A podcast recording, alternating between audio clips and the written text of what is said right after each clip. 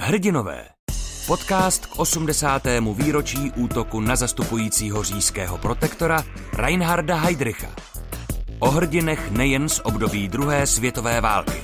Uvádí Lucie Korcová.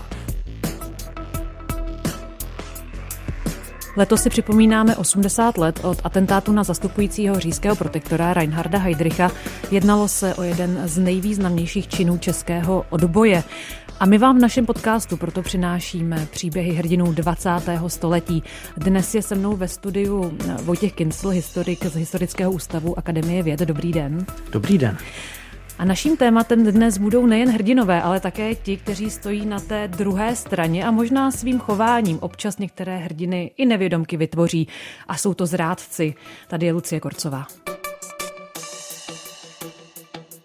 Vojtěchu, když se podíváme na příběh právě antropoidu a celého toho atentátu na Heidricha, tak já mám pocit, že se neustále setkáváme s takovým zjednodušováním ze strany Čechů, že se říká, ta sedmička parašutistů, a to jsem možná i optimista, možná je to jenom Jan Kubiš a Josef Gabčík, to jsou ti hrdinové. Ti představují hrdiny, tam se smrskl celý ten hrdinský čin, celý ten hrdinský odboj a proti něm stojí Karel Čurda, který představuje všechny zrádce ale jako kdyby všichni zrádci nebyli. Byl jenom Karel Čurda, jinak jsme se všichni chovali správně. Vnímáte to podobně? Eh, neubíráme vlastně těm hrdinům něco na hrdinství tím, že je tak odosobňujeme, říkáme, oni jsou skvělí na piedestalu bez jakýchkoliv jiných vlastností. Naopak Čurda je ten špatný a nemá žádnou dobrou vlastnost a představuje ten symbol toho zrádce. Nevidíme to příliš černobíle?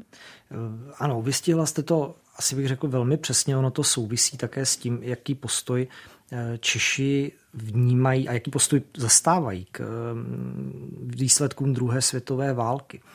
Velký problém nám v tomto vytváření národních narrativů vytvořil komunistický režim, protože 40 let uzavřených archivů a vytváření jakéhosi obrazu té války, eh, který měl sloužit v rámci propagandy a on se měnil v průběhu těch desítek let, eh, tak nám zamezil poznávání eh, jak pozitivních, tak negativních událostí v historii. A my se k tomu teď složitě propracováváme, máme ale možnost, velkou výhodu, že se nám otevřely archivy, ať už to bylo tedy archivy ministerstva vnitra, nebo nové materiály třeba z vojenského historického archivu, které nám ukazují eh, tu škálu událostí a škálu vlastností jednotlivých aktérů mnohem eh, barevněji, plastičtěji a myslím si, že začínáme s tím pracovat takovou formou, aby, se, aby z toho poučení vycházelo ne černobíle, aby jsme neměli na jedné straně pouze ty hrdiny a na druhé straně teda toho vykresleného zrádce, který se nám v podstatě stělesnil z druhé světové války. Eh, buď toto je Karel Čurda, který teda jako mezi parašutisty působil velmi dlouho kladnou formou a pak teda najednou se změnil v tohle jako tu negativní postavu. Ale pak tady máme i politické představitele, třeba Emanuele Moravce. To je další jako představitel té domácí kolaborace a ta negativní postava.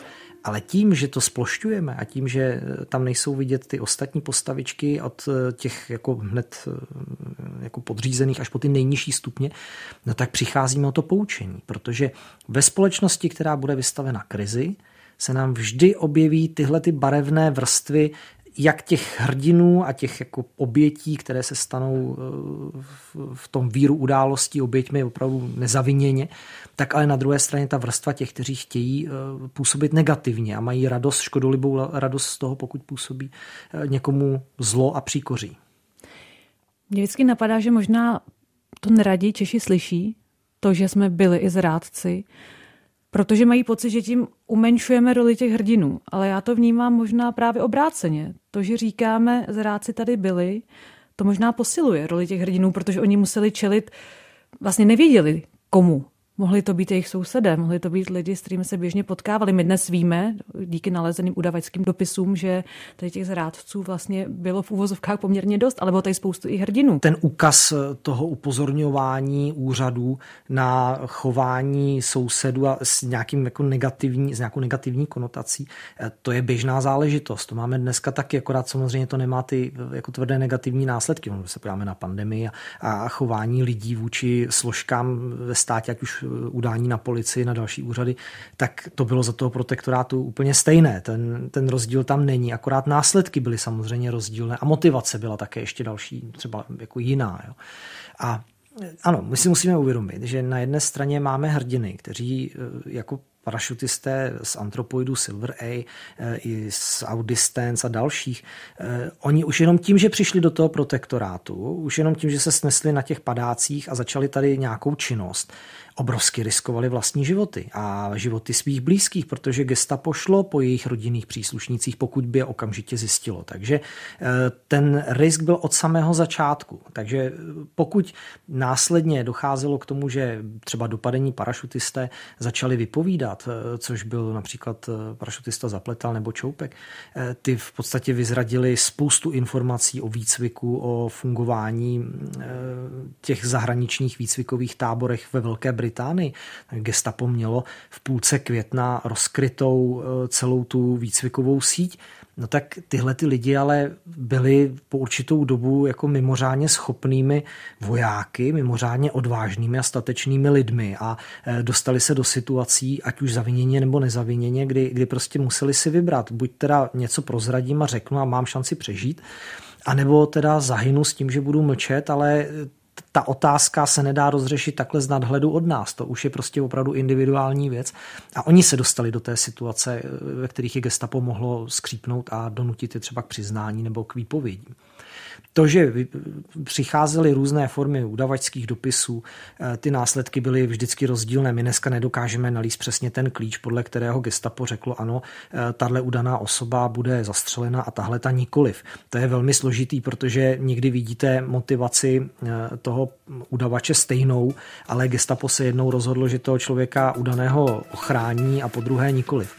Ale právě ta barevnost, eh, že si musíme uvědomit, jakým způsobem udávali a jakou formou eh, gestapo zasahovalo vůči těm udaným osobám, to je ten obrovský rozdíl.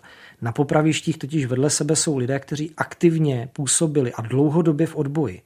Od rána do večera museli počítat s tím, že je gestapo dopadne a že se musí ze vteřiny na vteřinu rozhodnout, jestli se nechají zatknout, anebo jestli například spáchají sebevraždu.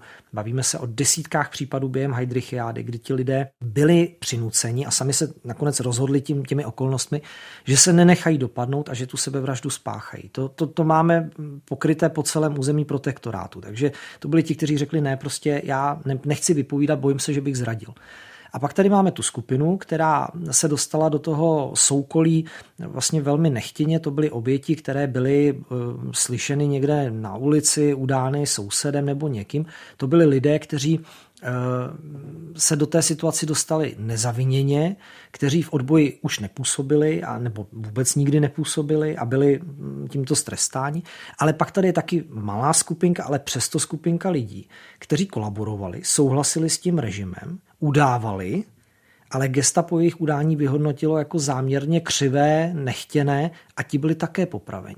Máme příklad z náchoda eh, z obchodní školy 17-letého studenta, který eh, během prvního staného práva, protože měl špatný prospěch, udal své učitele na té škole, byl odhalen, byl potrestán, byl vyloučen z té školy, ale během druhého staného práva to zopakoval, ale to už si odvedlo gestapo a zastřelilo jej.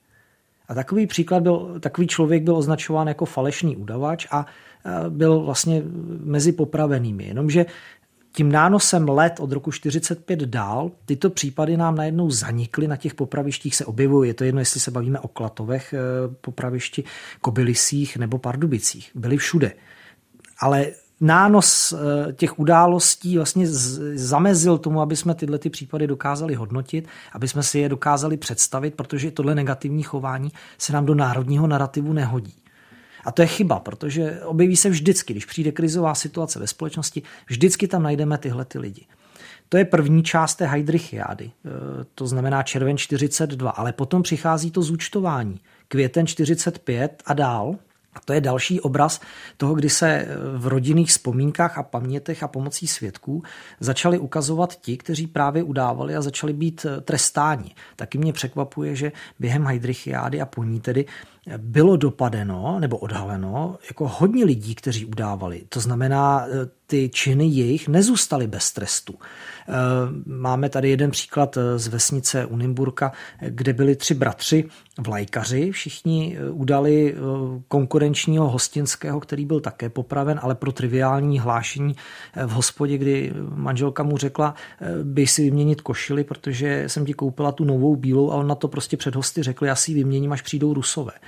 Takže za to byl potrestán jako pro schvalování atentátu a popraven. A ti tři bratři z kolaborantské vlajky byli všichni potrestáni odnětím svobody.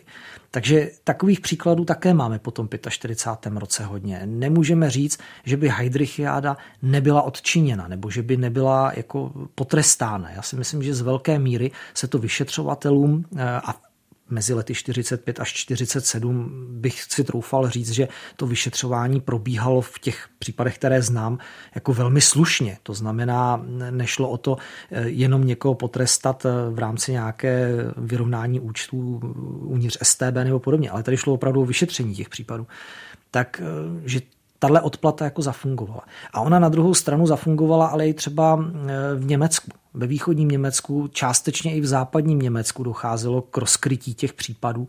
Eh, západní Německo netrestalo ty pachatele eh, jako prakticky nějak, ale aspoň máme informace o tom, že je vyšetřovali nebo že ti lidé byli odhaleni a my dneska o nich teda víme v těch historických souvislostech. To byli velitelé popravčích čet, velitelé gestapa a podobně.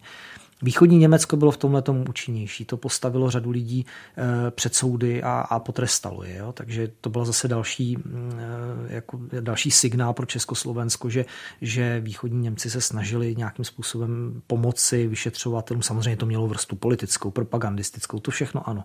Ale ten konečný výsledek, že pachatel byl potrestán, označen, eh, tak ten tam je jasný. My to vlastně tady máme i doložené, historicky potrestaní pachatelé, potrestaní zrádci, když jim tak budeme říkat. Za mě je tady ještě jedna taková komplikovaná skupina pro spoustu lidí a to jsou čeští Němci, lidé, kteří na českém území žili po generace, kteří po Mnichovu okamžitě nezvedali pravici a nejásali nad přiřazením k třetí říši.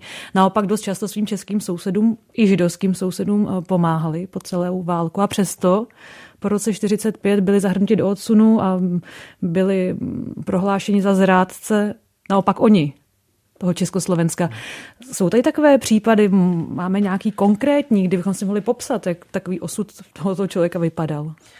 Opět máme dvě vrstvy. Jedna je, během Heidrichiády máme potvrzené, potvrzená udání, která vyšla v nějaké poměrně malé míře. Bavíme se o jednotkách ze strany udavačů německé národnosti. Němky sousedky udali v Halíčkově brodě například jednoho souseda, protože si ukryl na zahradě eh, nějaké básničky, které prostě psal proti režimní a psal si je sám pro sebe a měl strach z prohlídek, takže to zakopal na zahradě, ale viděla ho přitom sousedka, udala ho, byl zastřelen za to. Na druhé straně tady máme Němce a Němky, které byly třeba manželkami českých odbojářů. To je příklad ležáků tak tam máme manželku Karla Svobody, který tam obsluhoval tu vysílací stanici, to byla Němka, nebo strážmistra kněze, paní knězovou, která byla taky Němka a ani nemluvili pořádně česky. Oni prostě přišli z pohraničí, protože si ti pánové tam vyhlídli a vzali si a přivedli je sem jako do té české části. A to byly ženy, které byly po celou dobu loajální a, a pomáhali a podporovali ty své manžele. Takže to je vrstva zase těchto mm, obyvatel, kterou bychom taky neměli vynechávat a zapomínat na ně. Takže ta vyrovnanost je na obě strany. Co z toho vlastně vyplývá je, že chování toho člověka nesouviselo s národností, nesouviselo to s nějakým jako eh, pocitem češství nebo němectví. To bylo o ryze charakterových vlastnostech a ty ale nevymažeme v historii. Ty to chování a vzorce chování lidí jsou pořád stejný a opakují se nám. A naše poučení z tohoto období by mělo vycházet právě z toho, že vidíme, že krizová situace vyvrhne na povrch jak to pozitivní ty hrdiny, který nevychováte, ty prostě v té společnosti jsou a, a vždycky budou, protože prostě se postaví zlu a mají zakotveno nějaké morální chování. A na druhé straně to ale vyvrhne vždycky ty, kteří se budou vždycky chovat tak, aby škodili, se škodolibou radostí a z rozmaru budou e, poškozovat nějaké životní štěstí toho souseda nebo známého nebo někoho. V případě udání, které máme k dispozici a toho chování během Heidrichiády je zajímavé, že to vlastně funguje tak jako v dnešní společnosti v případě vražd. Eh, jen výjimečně je ta oběť a pachatel v neznámém vztahu, takže se neznají. To byla naprostá výjimka. Většinou jsou to opravdu lidé ze sousedství, z pracoviště, z hospody, kde se setkávají, nebo z volnočasových aktivit. My už jsme se toho dotkli na začátku, ale pokud mluvíme o hrdinech, tak často se skloňují právě jména eh, vojáků, odbojářů, parašutistů. A možná trochu zapomínáme na ty, na tu vrstvu, kterou byste na začátku popsal, na ty bezejmené, bohužel často lidi.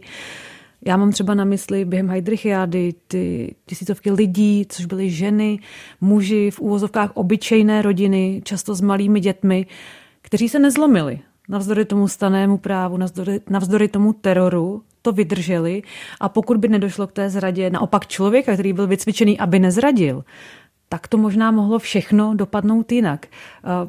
Čím to je, že si nepřipomínáme tyto lidi? Nejsou pro nás dostatečnými hrdiny? Potřebujeme mít k tomu v ruce zbraň? Když si projdeme jména těch zavražděných během Heidrichiady. Já říkám zavražděných, protože to byli lidé, eh, u kterých máme jasně prokázáno, že nespáchali nic. Byl to administrativní přestupek, například nehlášení se někde nebo podobně.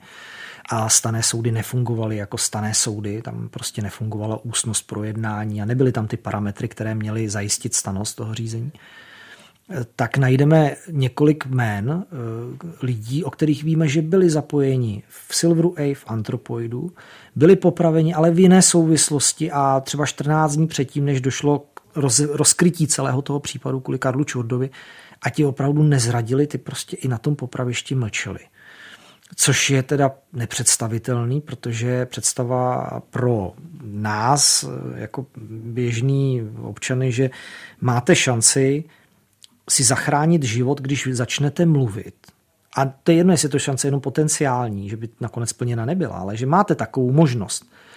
A pokud by prozradili informace o svých eh, přátelích z odboje, že by měli šanci uniknout, oni to neudělali, to je neuvěřitelné hrdinství. To je to hrdinství. To je ta, ta správná jako forma, oni to vydrželi, neohrozili ty další.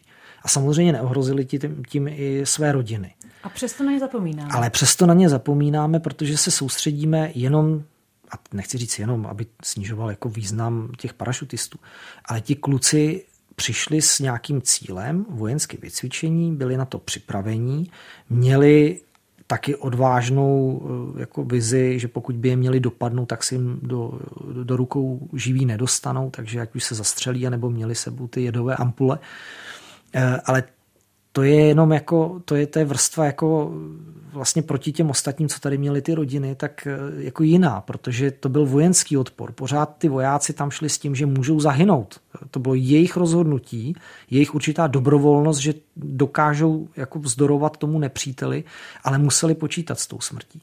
Ale co ta druhá část? To byly ty manželky těch odbojářů, který tam měli ještě malí děti, museli sledovat to, že ty děti někde někdo někam odveze nebo odveze ty rodiče do koncentráku a neměli kontakt s těmi dětmi. To je úplně jiná vrstva. A to jsou lidi, kteří dokonce vydrželi. Eh, máme tam řadu manželek, který jedny teda v Mauthausenu skončili, to je pravda, to je ta vrstva antropoidu, ale pak tady vrstva Silver A a ty byli deportovaní do Osvětimi. A z Osvětimi přicházely dopisy, ve kterých ještě píší, jak se vám daří, já se jako ještě žiju, eh, vlastně mně se tady daří dobře a bylo to těsně před Vánocemi 42 a najednou po Vánocích už přichází umrtí listy těch matek, eh, který už nedostali možnost ty děti vidět. A to je další vrstva a to jsou ty děti, které tady zůstaly mnohdy bezprizorní, bez těch rodičů. Eh, rodiče eh, vlastně byli zatčeni odpoledne a večer ty děti už nemohly zpátky do toho bytu, kde měli všechny věci, museli okamžitě ty byty opustit, protože gestapo zapečetilo, pak to vykradlo ty byty, prodali ty byty a ty děti neměly najednou kam. A nebavíme se o mladiství, bavíme se o dětech ve věku 7, 8, 9 let. Jeden takový extrémní příklad je z Pardubic eh, manželů Paloušových, kteří si adoptovali osmiletého chlapce, nebo tehdy mu bylo 8 let z Liberecka, protože neměli děti a ten kluk najednou zůstal úplně bez těch rodičů, takže sociální pracovnice z Pardubic ho odvezla do Domažlic na nějaký statek, kde ho ukryli, pak další tři roky tam žil bez těch rodičů. No a ještě další dobu, než se stal plnoletým po válce, tak putoval z jednoho domova do druhého, eh, kde chodil s těmi sociálními pracovnicemi a vlastně zůstal úplně bez jakýchkoliv, bez jakéhokoliv zázemí. Nehledě na to, že po roce 48 komunistický režim ten majetek Palušových vlastně vůbec nevydal.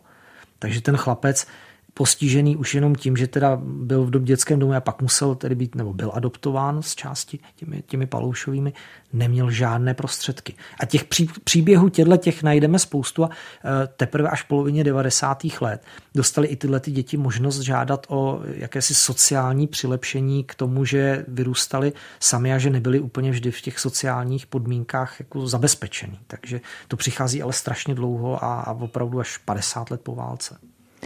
Já vím, že vy jste právě osudy těchto dětí, dětí hrdinů, kdybych to tak nazvala, uh, mapoval. Já jsem s několika natáčela v minulosti a vždycky mě překvapilo, nebo překvapilo. Bylo zajímavé, že oni se zmiňovali o tom, že na jednu stranu hrozně si cení toho, co rodiče udělali, že prostě byli ty hrdinové, že jsou na ně hrdí ale na druhou stranu samozřejmě byla cítit určitá možná hořkost, možná smutek z toho, že kdyby se takto nerozhodli, tak oni by s nimi mohli být dál. To byli lidé, kteří přišli o rodiče třeba, když jim bylo pět let, osm let, deset let. Možná, že někde uvnitř zvažovali, jestli ta oběť stála za to. Navíc, když se bavíme o tom, že jména jejich rodičů jsou často zapomenuta, jestli to ten národ vlastně vůbec ocenil, to, co oni udělali pro něj. Ale mě by zajímalo, vy jste tam narazil na takovou nějakou pojící linku těch příběhů, co třeba ty děti po té i psychické stránce spojuje? Vystihla jste to přesně. Mapování těch příběhů dětí je složitý, protože pokud se nepřihlásí sami, tak se těžko dostáváme k těm osudům, pokud nejsou někde zorganizováni nebo tak ale v tomhle případě pomáhají složky z Vojenského historického archivu, kde eh, právě ty děti žádali a zdůvodňovali, proč žádají o to eh, nějaké zabezpečení, alespoň nějaké přilepšení důchodové nebo vlastně těch siročích důchodů tak uh, zmiňují se o těch osudech a um, ano, je to jako hrdost na rodiče, že se dokázali tomu zlu postavit a na druhou stranu po té válce, když to všechno skončilo, tak přišla otázka, jako stálo to za to uh, být hrdinou, když ty mý rodiče tady nejsou a já jsem tady sám. No a to je morální dilema, se kterým se ale budeme potýkat vždycky, když přijde takhle krizová velká situace, protože to rozhodnutí, jestli se postavíte proti tomu obrovskému zlu s rizikem, že teda to může stát život. Ale asi nejhorší situace musela být naopak pro ty rodiče, když věděli, že ty děti jsou někde sami a že, že teda snad se o ně někdo postará. A tam na druhou stranu zafungovala v tom národě velká solidarita takže všechny ty děti se podařilo různě ukrýt po sousedech, různě ukrýt eh, jako v domácnostech mimo dohled toho gestapa. A eh, ona ta solidarita fungovala už od roku 1939, když přicházelo zatýkání odbojářů, tak vlastně československý odboj fungoval v nejširších vrstvách na tom, že sbíral finanční prostředky a materiální podporu pro tyhle ty rodiny, pro ty postižený. Eh, ono to souviselo s tím, že pokud byl živitel rodiny zatčen, tak většina žen už nepracovala, nemohla, ty, ty pracovní místa nebyly, takže byly v domácnosti a najednou zůstali úplně bez prostředků. A ta solidarita přicházela z těch největších vrstev, ale bohužel příklad v Litomyšli během Heidrichiády je, že si mnoho, mnohdy ty odbojáři vedli seznamy toho, kdo a kolik a co přispěl Tyhle seznamy si se dostaly do rukou gestapa, takže následně zatýkali celý další okruhy lidí, kteří pomáhali těm postiženým a vraždili je potom na popravištích. Tady ale je jasný příklad, že děti dostali možnost nebo měli možnost aspoň to přežít eh, v nějakých trošku slušných podmínkách, pokud se to tak dá nazvat. Ty rodiče už nikdo nevrátil. A dneska si myslím, že bychom se měli vrátit právě k té podstatě té věci, že ano, na jedné straně hrdinové v kryptě, došlo k tomu boji, jasně, ale je to vojenská akce. Pořád si musíme uvědomit, že ty kluci tam měli nějakou možnost se bránit. Byť té obrovské přesile, padli jako vojáci. Ale vedle nich byly ty civilní oběti daleko větší, s daleko větším dopadem a na ty zapomínáme. Ten princip toho materství, eh, máma, dítě, táta, dítě, eh, ty děti s, s tím museli potom po válce nějak, nějak žít, nějak se vyrovnat. A oni tu příležitost ale nedostali, protože režim po roce 48 je do určité míry odsunul. Eh, jo, byli jako, jako zapomenuti, ten jejich příběh jako kdyby nikoho nezajímal. Mnohdy došlo k tomu, že z, z, majetky, domy, byty, které propadly třetí říši, po roce 45 sice stát do určité míry chtěl vracet, nebo vracel zpátky těm jako rodinným příslušníkům, ale v roce 48 je sebral znovu. A už vlastně těm dětem nezůstalo vůbec nic po těch rodičích. Jo.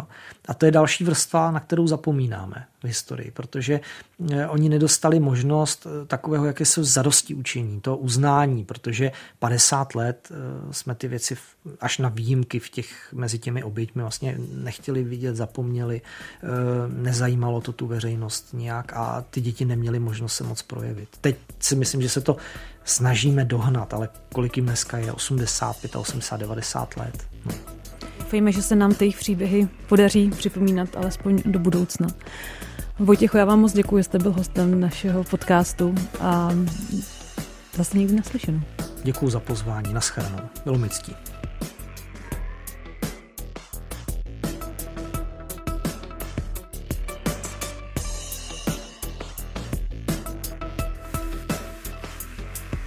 To byl podcast Hrdinové. Všechny díly najdete na webu Českého rozhlasu Plus, v aplikaci Můj rozhlas a v dalších podcastových aplikacích.